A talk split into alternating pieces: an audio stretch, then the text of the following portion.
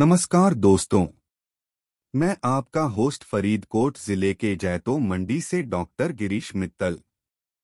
मैं आप सबका स्वागत करता हूँ हमारे पॉडकास्ट शिक्षा सफ़र में। आज बात करेंगे शिक्षा के सिद्धांत के बारे में। शिक्षा हमारे जीवन का एक महत्वपूर्ण अंग है। शिक्षा हमारे समाज की उन्नति में महत्वपूर्ण भूमिका निभाती है।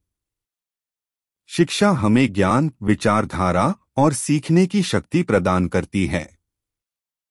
हमारी समाज में शिक्षा अनेक प्रकार की होती है, जैसे कि पाठ्यक्रम, व्यवसाय, उच्च शिक्षा, सामाजिक शिक्षा आदि। शिक्षा के सिद्धांत हमें प्राथमिकताएँ तय करने में मदद करते हैं। शिक्षा के सिद्धांतों की बात करें तो पहला सिद्धांत होता है शिक्षा के लिए वातावरण। शिक्षा के लिए उचित वातावरण बहुत ज़रूरी होता है।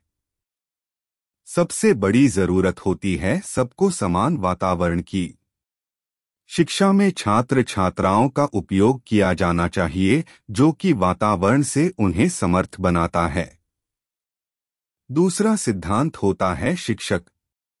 शिक्षा के लिए उचित शिक्षक का होना बहुत ज़रूरी होता है।